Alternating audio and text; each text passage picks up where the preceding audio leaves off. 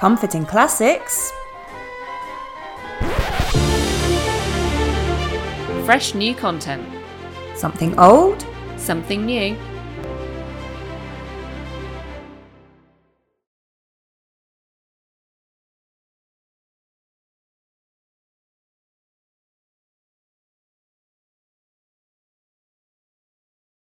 Hello, and welcome to the latest episode of Something Old, Something New.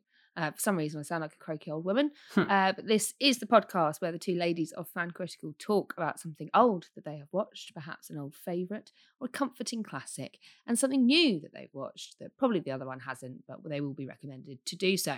Uh, in case you don't recognise me through the weird croak that has just appeared at the start of recording this, uh, I'm Emma, and I'm joined by the lovely Lucy, Hello.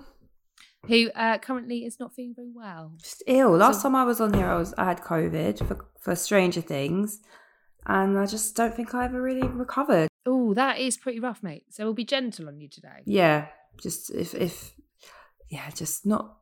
I mean, I am going to speak, but I'll try and take it easy. Actually, this podcast is just going to be me for the next 35 minutes. And me nodding. Nonsense. And just no- nodding that you can't see. Nobody's audio seeing that. Yay. Um, if you haven't listened to this before, it is a great opportunity for Lucy and I to just get together and talk about stuff that we've been watching uh, outside of the the full fan critical crew. Uh, and we get to do this about once every six weeks, and it's delightful. Hmm. Um, yeah, it's been a while. Yeah, it has actually. Uh, the cat's appeared as well, so she's joining us today. May, the Hello, honorary May. member of Fan Critical. Weird.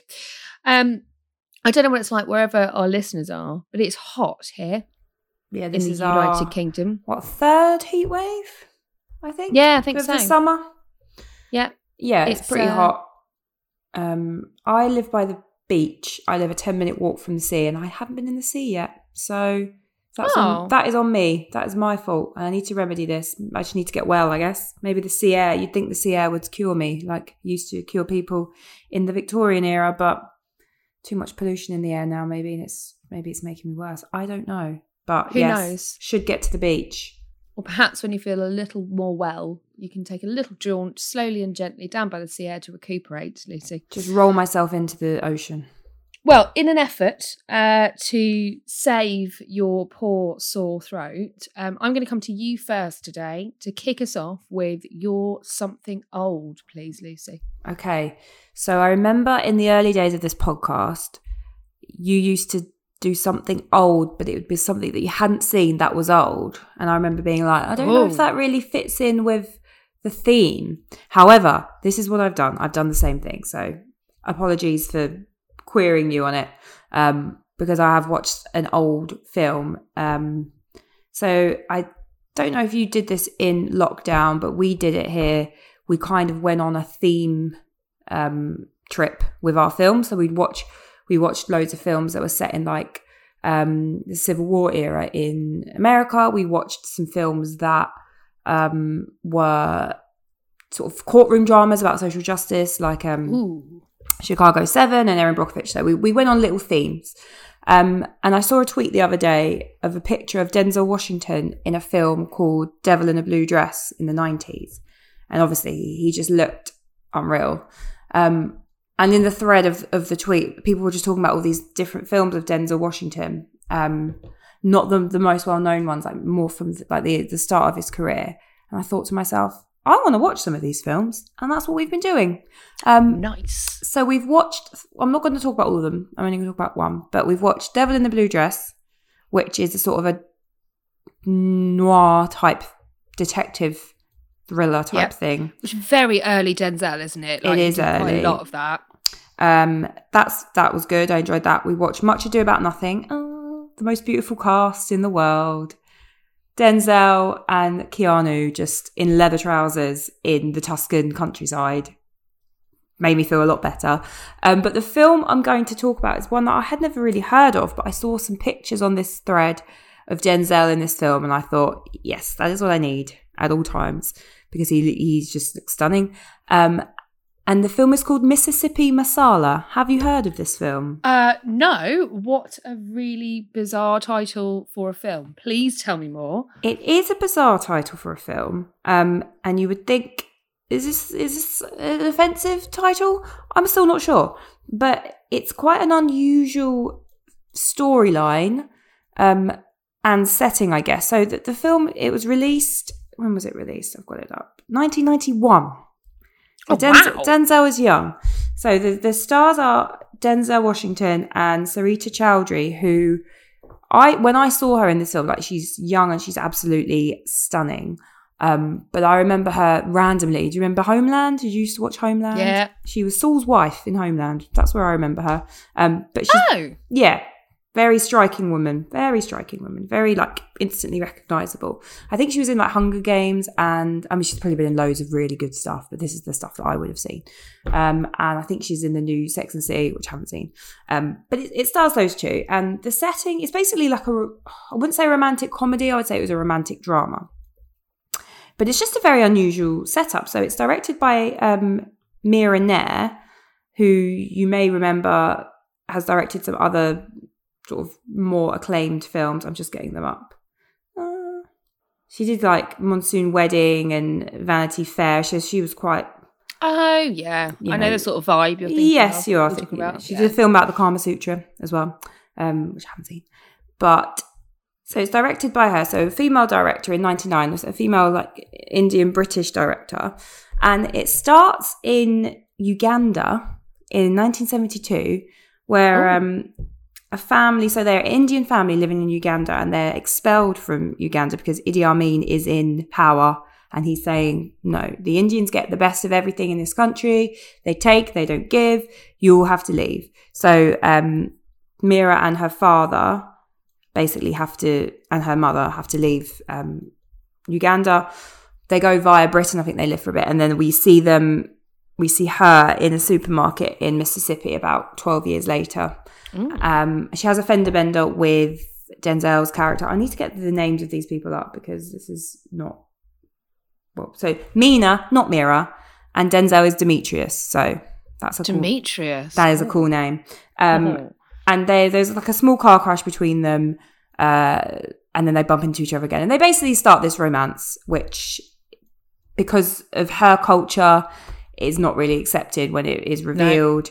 But what is just so interesting about it is looking at it from the, the the cultures. You see his family and you see her family. So they've they live in like a motel which they kind of run. She does like the laundry and stuff. Um, and apparently Mira there the director she said that this is something that actually did happen with a lot of um, ethnic Indians who were expelled from Uganda. They all ended up in the Mississippi area of um, the southern states and opening Wow. these motel chains. Like it's really, it's like a very um, undiluted diaspora in this area of America, which is is quite unusual. And I've never heard about this. I didn't know No, really about um, the Indians in uh, Idi, in Idi Amin's Uganda. Would you like to take a guess as to why they were there?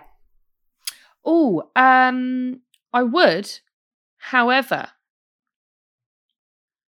I don't know that I have a guess. I Uh, mean, well, what what usually causes these kind of things? People being in other Ge- countries. genocide? Um, well, Nuclear bomb. colonialization. Oh, So it was us, the Brits. We took Of course, it was us. Um, of course, it was us. Indians well, of course, actually, India. Yeah. colonial India. We took them over to uh, Uganda and areas of Kenya to build railroad, and then they we just left them Oh. there. So yeah, nice. we're at it Just again. uprooting people from their homes, putting them into a place where they're eventually going to get expelled or killed. Great. We're a lovely people. just using them for labour. Brilliant. Um, so the the romance between um, Demetrius and Mina is oh, that their chemistry is absolutely fantastic. Like it made me sort of lightheaded. They both look just stunning. Um, but it was just really interesting to see these cultures. Like you, you see sort of African American culture in their communities. That's portrayed in films more often. Mm. But it was interesting to see sort of. You don't see. They're both um, minority cultures or minority communities in a way, but the African Americans are kind of embedded in their community, whereas the Indians are Yeah. not really at all. They're they're quite recent to the country, um, so it's just quite an interesting backdrop for a romance. Um, you I don't do, think I've ever really considered um, or really thought that much about Indian culture in America. no, That's quite. It's really interesting. Actually. It's really interesting, and I just don't see a film like this getting made now. Or if it did, it would be a probably a bit more heavy-handed about the cultural differences. Whereas this was a Mm. bit more just matter of fact and it played into it, but it wasn't like, yeah, I'm going to hit you over the head with the fact that an Indian father wouldn't want his um, daughter to marry a black man or be a black man, which is funny because the the father was a lawyer in Uganda who like defended black people, like they lived amongst black people because it was Uganda. You know, his best friend, Oh, you- yeah. you see, um, who kind of encouraged him to leave Uganda so he wouldn't get killed, was a black man. And it's just, but then they come to America and it's like, no, no, no, you're not good enough. It, it's quite interesting. Um, but yeah, I just thought it was really, just haven't really seen anything like that before. There I have a are, question, yes, please, to interrupt you. Sorry. Um, was it was believable then? yeah. Like it's not done, be- like it's not, believable romance. It's not. Oh yeah, because they're just. He's charming, so he has like a carpet cleaning business. So he's trying to do really well for himself, and she like works in the in the hotel. So they're kind of at different levels of their lives, Mm. but they're just their chemistry, the, the way they meet, and even just watching, I was like, I just don't think I've ever seen a film or anything on TV with like a, a black character and an Indian character in a relationship. And it was beautiful. Like they they just they look great together, and it wasn't like a trauma film where it's like, oh my god, this is like heartbreaking. It was just you know trying to overcome these obstacles that are, that are put in the way in, in a story that you just don't hear about. You don't see. It must happen. You know, you must have these sort Hmm. of intercultural relationships and the dynamics with the families, but you just don't see it. And what was really interesting is Denzel. Like we all think of him as like, wow, great actor, sort of one of the best of his generation. But I've never seen him as like a romantic lead. And it's like, why? that, that was This the guy- second thing I was going to say. Yeah, it must be really like the reason I asked about whether it was believable is because I don't know that I believe. I, I just haven't seen him in that kind of. Oh, role he's so, I mean, he's so handsome. It's like painful and he's so charming and it just makes you feel all like giggly and like, "Ooh." and I just thought, yeah, it was making me a bit like giddy. I was like, oh, I want to go on a Denzel date back with in- Denzel. Yeah. back I mean, in 1991. I mean, fresh face, gorgeous young man. So handsome. Not that we're um, objectifying Denzel Washington. I am. I Yeah. am. Because he's really handsome. And there's no one like him now who. No, I mean for I- a while I was kind of like Jamie Foxx sort of like he was looked like he was going to come up to be a bit like a kind of the new Denzel, but then I mean he's a different he's a different entity there's no one that like and i mean black or white there's no one that has the kind of um technical ability of denzel the charisma the look mo- just being a movie star and i do feel like he kind of a lot of the films like if you look through his filmography which is what i did to find these films a lot of them it's kind of like I mean, obviously, Training Day is a good film, but then after that, it's almost like with Liam. Um, I was going to say Liam Gallagher. Ha, Yeah, I, Liam, was like, I did think you were then. I was like, Liam, what? Liam Neeson, Neeson. in Taken, where you go from being sort of Oscar winning actor to action man. And I feel like Denzel Yeah. did that a, a bit, and he's worth so much more. Um, Oh my god, yeah. But yeah, like just young young Denzel in the romantic lead um, is oh, I re- I really enjoyed it. It's not it wasn't sounds like- long. Sounds like one of the was it a ninety minute film, Luce? I think it may have been closer to two hours, but under two hours. Um, and I'll allow it's- that for Denzel. It's nowhere to watch. You have to find ways to watch it. So, I, if you wanted to watch it, I could probably make that happen for you, Emma. Um, but it's just like a forgotten film, and it's just really different and really unusual, and I really enjoyed it. Okay, so here's the test, right? Uh, if you are unfamiliar with Fan Critical, uh, after all these years, how could you be? Uh, we rate everything on what's called the Blueberry scale. It's very simple. It's from zero to five. Zero is the worst, five is the best, and there can't be any halves. So it is a harsh but fair scale. How many blueberries would you give Mississippi Masala? I would give it four. Oh, Yes, really and the, good the title she sort of alludes to it, um, Mina in the film, um, because she's born in Africa, but she's of Indian heritage, and she sort of grew up the second part of her sort of childhood in um, England, and now she's in America. She's kind of like Indian African, blah, blah blah. So I think Denzel sort of says, "So where, like, where are you like really from, or whatever?" And she describes herself as a masala, which is sort of like a mix of things. So that's where it comes from Ah. and because it was like a you know the director is indian like, it's not just like an offensive title it has some kind of other meaning but yeah and it, it looks great like the colors like the sort of 90s fashion and stuff uh, i really liked it i Oh, I'm going to recommend put that on the list, Liz. do it Um, I'm sure I can find a way to I will- find said film I will hook- somewhere. i'll hook you up i'll s- Thank you. carry a pigeon you it Thanks, mate. Really appreciate it. On old VHS from 1991. I'll dig out the player. I like that. Actually, weirdly, uh, we're we're not farly dissimilar in some of some of the ways, but also very very disparate in our choices of something old this time. Uh, so my something old uh, is that I watched for the first time in quite a few years something that I used to watch with my mum and dad almost all of the time, uh, like at least once a week on video. Uh, was the first two Austin Powers films. the Spy Who Shagged Me and International Man of Mystery. I can't remember which order they come in. I think And I international rewatched- is first. Yeah, International Man of Mystery and then The Spy Who Shagged Me. Now, for anyone who has never seen Austin Powers, some of it, some well, where have you been? Some of it, I think, for for some generations, may not age so well.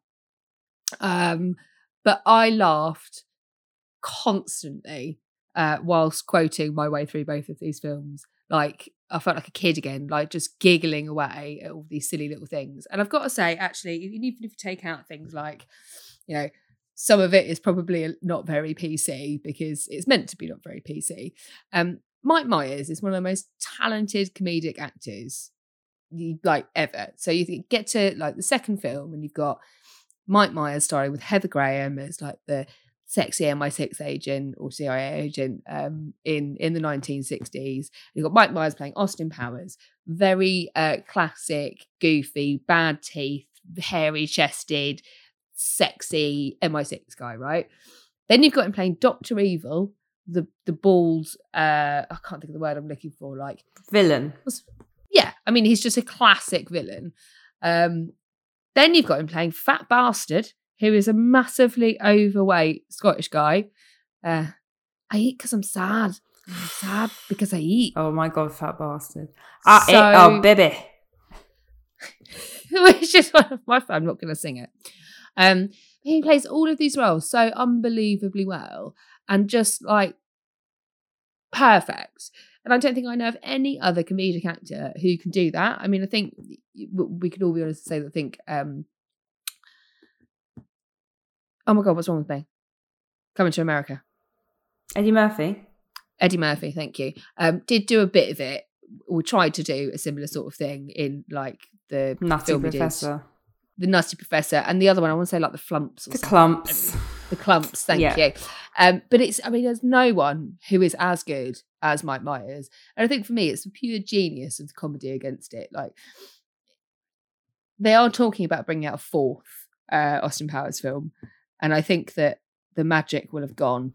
A little. Yeah, I mean, I remember it was huge when we were growing up. Like, I loved it. I thought it was so funny. Nobody talks about it now. There's no like cultural reference to it.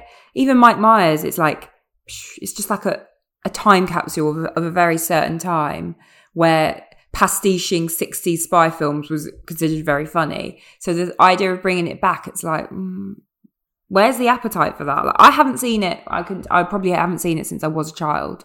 Um, so it's it's it's unusual to me that they would think. I know everything's fucking rebooted these days, but that I'm it's like, just I can't think of anything new, can they? Where's the And? I've got to say though, like it was three hours of just gentle, hilarious, silly telly, and you know, and it's just you you get a good laugh about it. You've got Rob Lowe in there, young Rob Lowe, old Rob Lowe, like it's brilliant.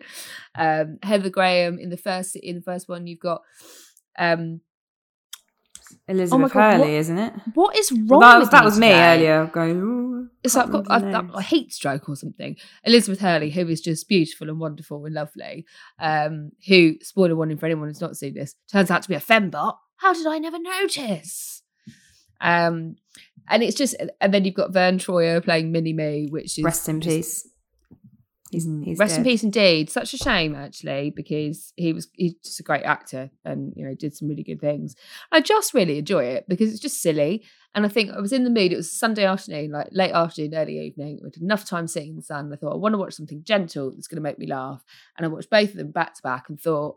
I'm happy. I just had a smile on my face and a little giggle, and I was finally able to quote along to a movie for the first time in ages because I pretty much know the entire script for both of them.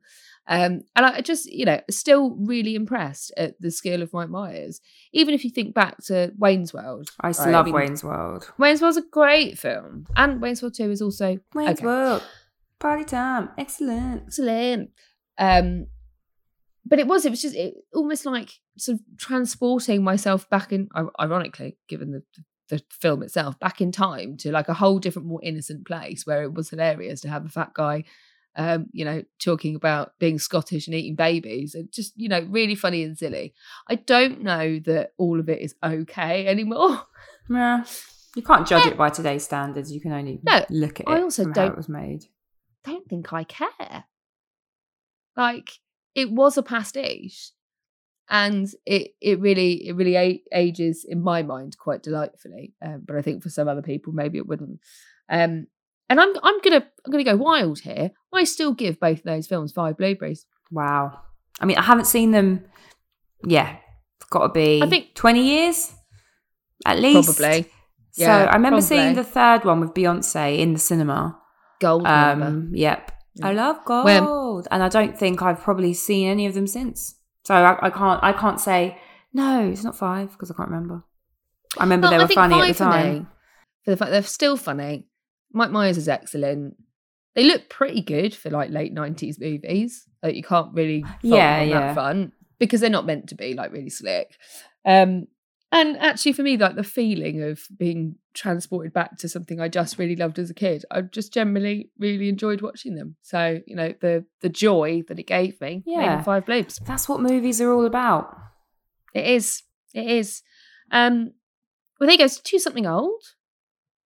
Uh, it's time, I think, to move along to something new. Uh, Lucy, would you be happy to take us through to, to the first new thing for us to discuss? Yes, I will. Um, bit of a Why de- I said that bit so of a, weirdly, Bit of a departure from uh, the, the fairly cheering things that we've been discussing. Um, so regular listeners will know that I sort of semi recently finished watching The Wire. It obviously left a wire shaped hole in my life. Um, so we started watching We Own This City. Have you heard of this show? This rings a bell, but please tell me more because likely it's in some kind of mess in the back of my brain of something I'll need to remember. So it's the it's the creators of The Wire made this. Um, it's based on a book by a journalist, but it's it's true story. So it's based on the the, the Baltimore Police Department again. But the bad side. Um, so I think it's 2015. and Let me get the actual stats. up. That's still relatively recent, to be fair. It is, Well, yeah. I like to think it is.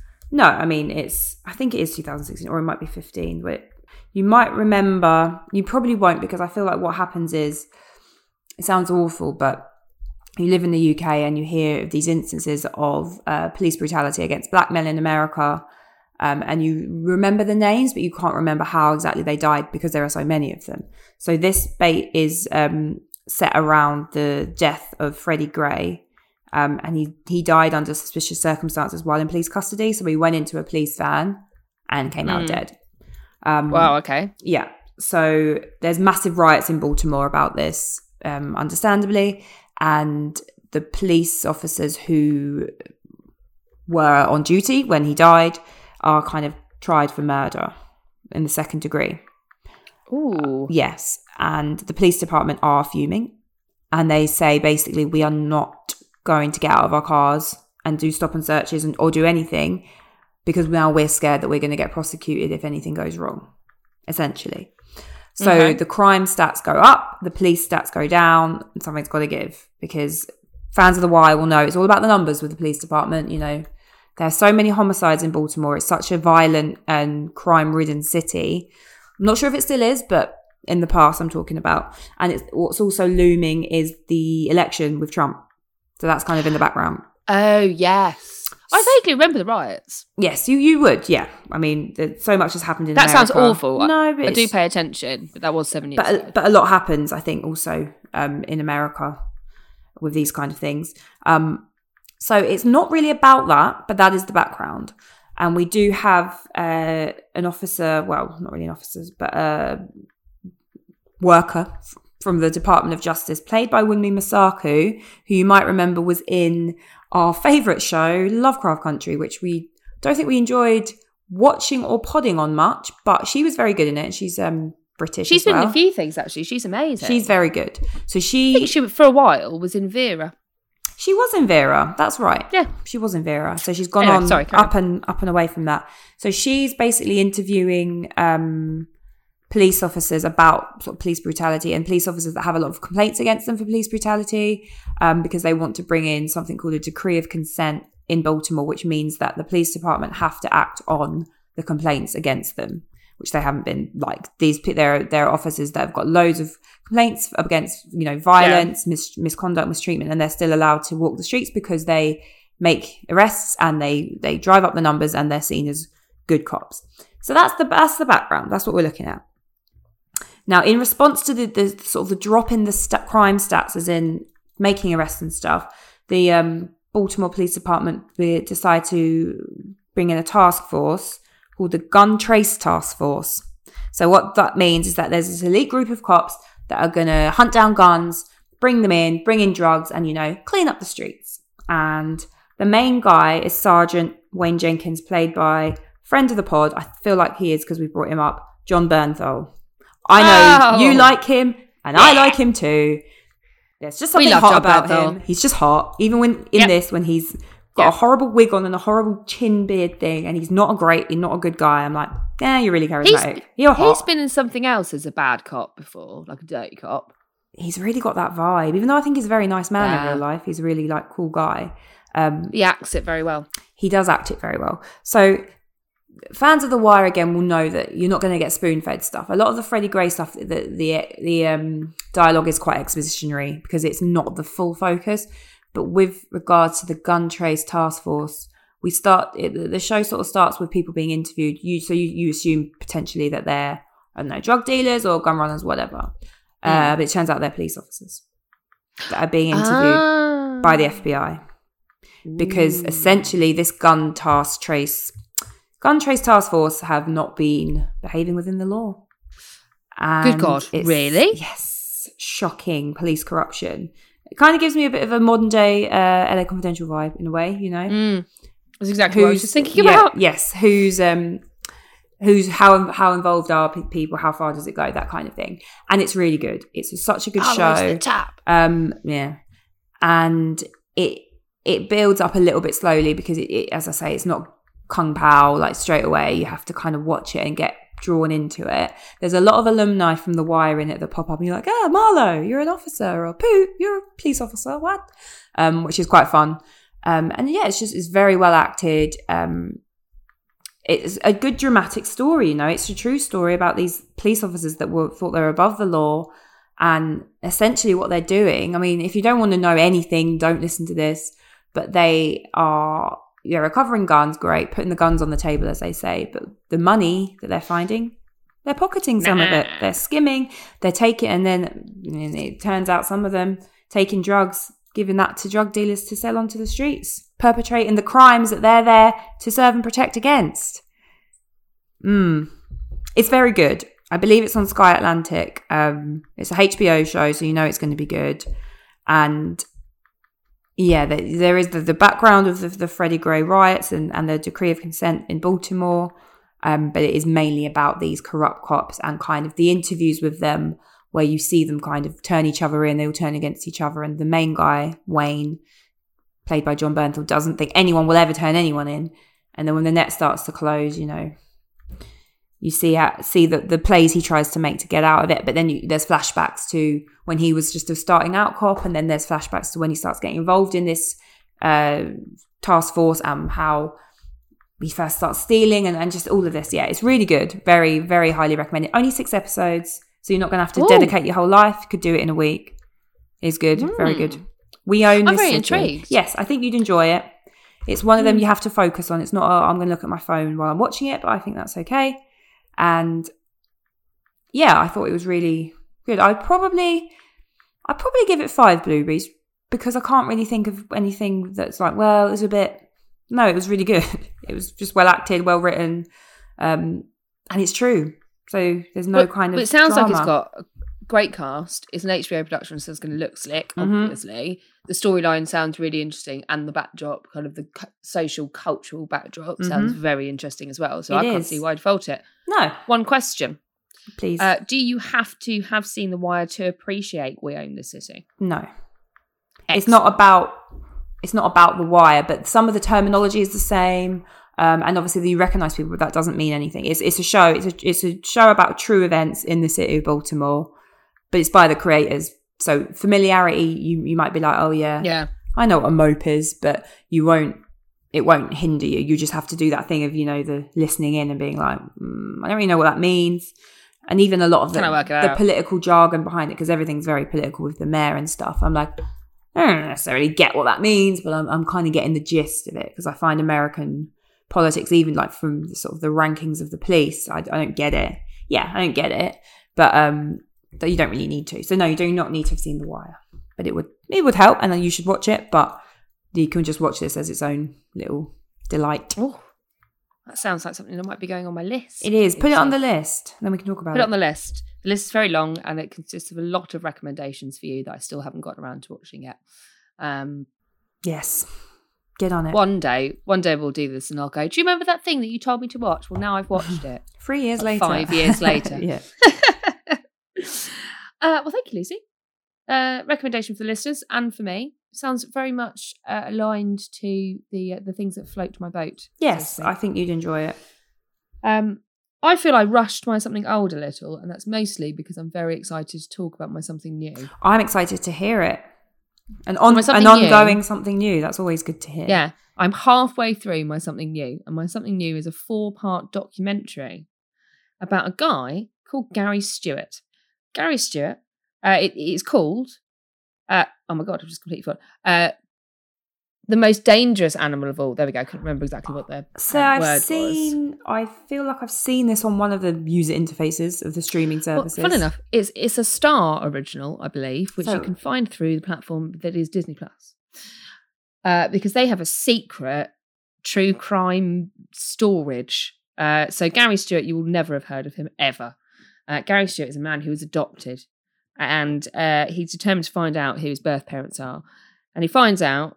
uh, This is not spoiling any of it because you do read this in the in the synopsis before you read it. Um, and I'll read you the official one. You can have to see my face close up now, Lucy.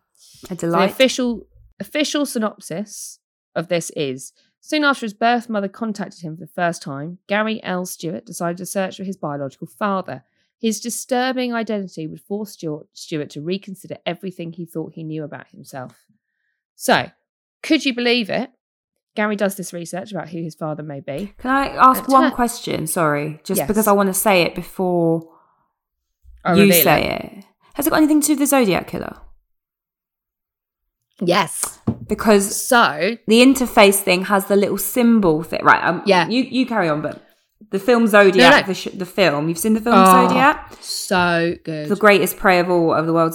That sort of plays into Yeah. it, doesn't it? Yeah. Sorry to interrupt, Exactly. but I wanted to say Well, it no. before you did. the title is uh, a quote from the Zodiac Killer. So Gary eventually discovers that he thinks that his father may well have been the Zodiac Killer, and there are a lot of things so far on episode two and four that I've just finished that lead me to be inclined to believe him and to agree with him.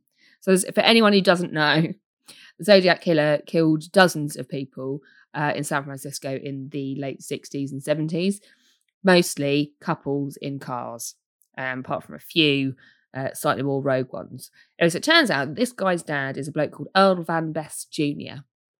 And Earl Van Best Jr. Uh, was first known for something what's called the ice ice cream romance. So this guy, Gary's mother, uh, was basically sort of like she's 14 years old. This guy is a bit of a paedophile. They get married and then run away together and then get pregnant. Um, not really a romance, shall we say? It's just of a- rape and abduction. Is what it sounds like to me. exactly exactly um anyway so as gary is investigating and i can't tell you how the story ends because i've not finished it yet uh which seems to happen a lot when i watch things new and come into this podcast No, but it's quite nice to get you in the middle of it to be like, oh, how's well it going to go? So i've recently found out that earl van best jr gary's dad biological dad sorry uh was at one point mates with anton lavey who was the founder of the church of satan uh, and also at one point in a band with one of the manson members like the manson family members just normal men. They're just So innocent already men. here, I told you three things about this guy: rape and abduction, Church of Satan, Manson family. Already, he sounds awful. It gets worse. I am absolutely hooked because the Zodiac Killer is one of those like it's one of those unsolved murders that's so utterly frustrating. So again, if you don't know much about him, he um, taunted the San Francisco um, Chronicle and other local newspapers with ciphers that he sent through. That not all of them were ever really solved. One one was solved a couple of years ago by a little old couple. Yes, Uh, yes, I remember this. He'd spent years trying to solve it and finally eventually solved it, but it didn't obviously lead to anything useful. Um, but there's been a, a little hint at the end of episode two about one of the ciphers that had never been solved, which is called the 340 cipher, because it's got 340 characters in it, I think. I think that's what he said. Um, and that there may be a clue in there, but maybe not. So I'm I'm kind of in the middle of this thing thinking, I'm fascinated because it's a nice true crime story, love it even if he's not the Zodiac killer, this guy's awful, and I'm really intrigued to know more about his awfulness. Um, and I've not quite yet decided whether I think he is the Zodiac killer or could be. I like to think if they'd have officially solved the case, I'd know. But then again, would you?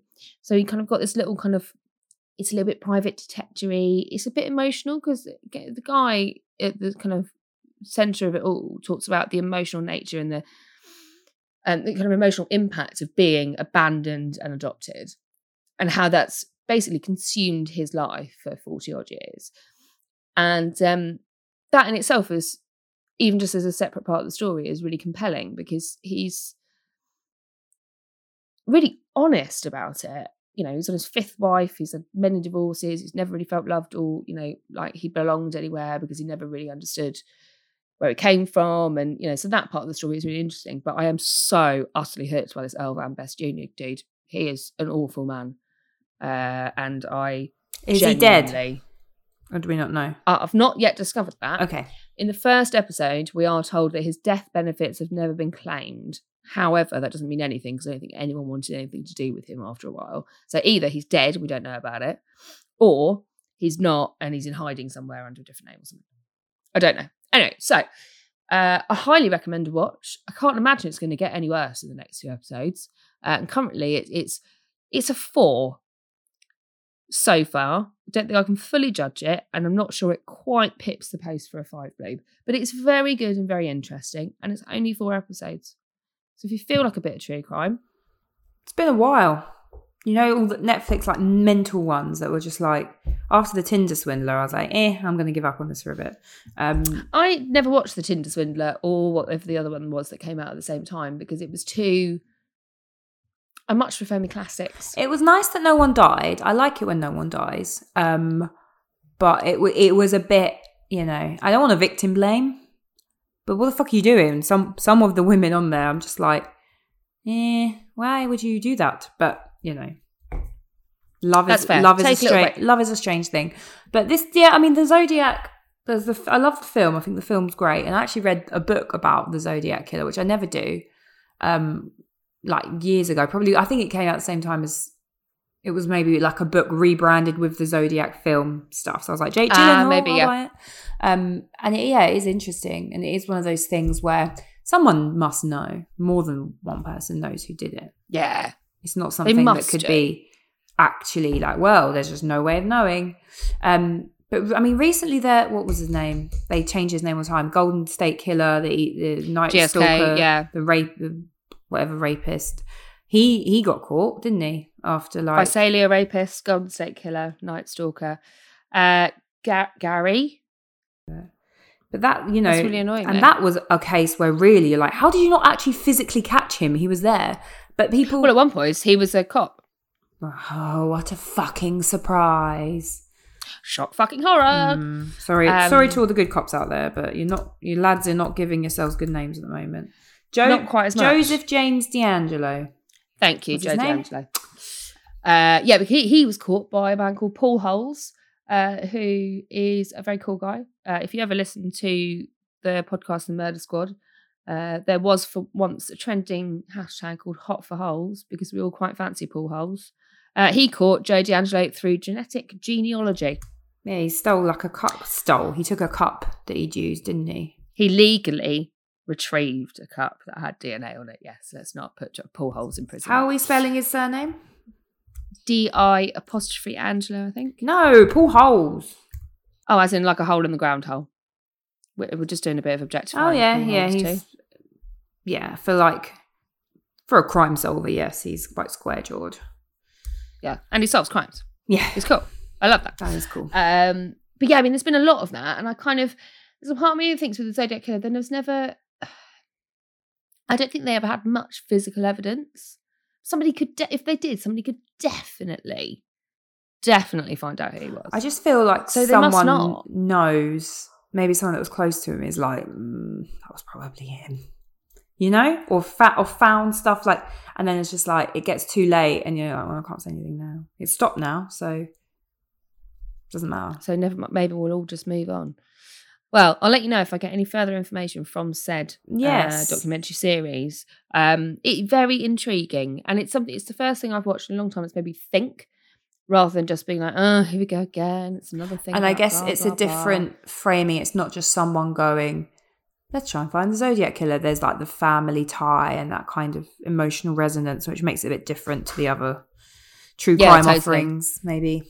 And you've got, you know, you've got the background of his actual biological mother. She talks quite a lot in it as well. It's very interesting. Um, you know, and that whole the whole um, kind of background of it is just, fascinating. So it's a really interesting journey to go on with Gary. Um, yeah, and I'm really enjoying it. She's having, just having a nice time watching a thing about murders. Again, um, how long are the episodes? About 40 minutes. 40 Ah, to 45 minutes. I see. So this is definitely doable. yeah, so it's like, I mean, if you do mm, three hours, Hmm. Okay, that's good. I've been taking my time with it as well. I don't, I haven't really wanted to binge the whole thing because I could have done, but actually, I'm liking absorbing the information in the middle and thinking, what do I think about this? What do I think about the fact that he looks just like the police sketch? What do I think about the fact that they found a fingerprint that they said they couldn't match, but it does look very much like his fingerprint with the scar he has on his finger? There's always like the thing is, I feel like these documentaries. It's like a bit like making a murderer. As much as I, I do believe in Avery and um, Brendan's Dassey. yeah, I believe in their innocence.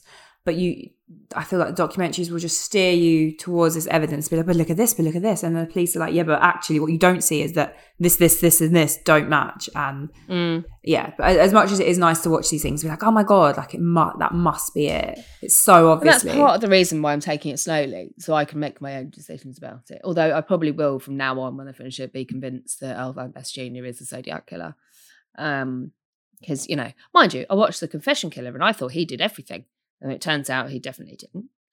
Um, maybe I was drunk when I watched that. Who knows? It's quite possible.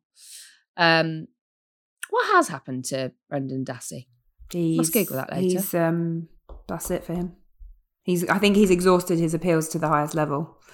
That's a complete fucking travesty. I feel like what's her name? Is it Kathleen Ziegler? What's the name of that boss woman Yeah. lawyer? She hate her. no, she's legend. Why do you hate her? She's trying to get them off. Just Not like just that. The voice. It's the voice. Well, you know, sometimes No, I don't. She she is she's an ama- amazing woman, but she does talk a lot. She just irritates me. I don't hate her. She's doing very good things. She's trying. Very good things. And I think doing the best. I feel like she will find a way, but I think with Brendan, yeah, I don't know why, because it's like he obviously didn't do it, like not even just in that sort of true crime world. It's like No, literally- what he there's no said is not what happened, and nothing was legal about how he was questioned. This is not a, this is not a podcast about that, but that that's what I think find weird. Whereas with the Steven stuff, I still don't think he did it, but it's a bit murkier than with Brendan. It's just like It's ah, less clean cut. this is an it's definitely less clean cut. miscarriage Yeah, of Brendan- justice. Hundred percent. I mean, Brendan Dassey has an IQ of like forty something. He should never have even been And there he was on a child. own, let alone. Yeah. Oh, Sickens me to this day. Sickens me to my core, Lucy. no, I'm sorry. Kathleen Ziegler is a very good woman. It's just her voice really great. Something. Yeah, I, Um, I get that. I've become become less less tolerant as as the years have gone by. If I'm perfectly honest, of just people. Um, but you're right. This isn't a podcast about making a murder. Although we could do one. I mean, well and day. I wonder if they'll ever Um, revisit. I mean, if there's nothing happening, happening, happening, Happening, then maybe not. Yeah. We'll have to wait and see. Yeah, I'd like something to happen so that they could do another series and we could go back to it. That I would would be just really like them to be freed, please. And you know, I mean, there was more. I don't know. I am still going to go on about this. Probably not interesting. We could probably co- like talk about this outside the podcast. But yeah, there was Nope. that recent like um some more evidence came in that someone said that they had actually rang up and said they saw uh, what what was his like cousin's name? It was Brendan's brother, Bobby, I think. Like Mm. there, it basically was probably him. You know. Yeah, I mean, we all thought that in the first series. So there's sort we? of Like, more evidence of that, but it just doesn't seem to be going anywhere.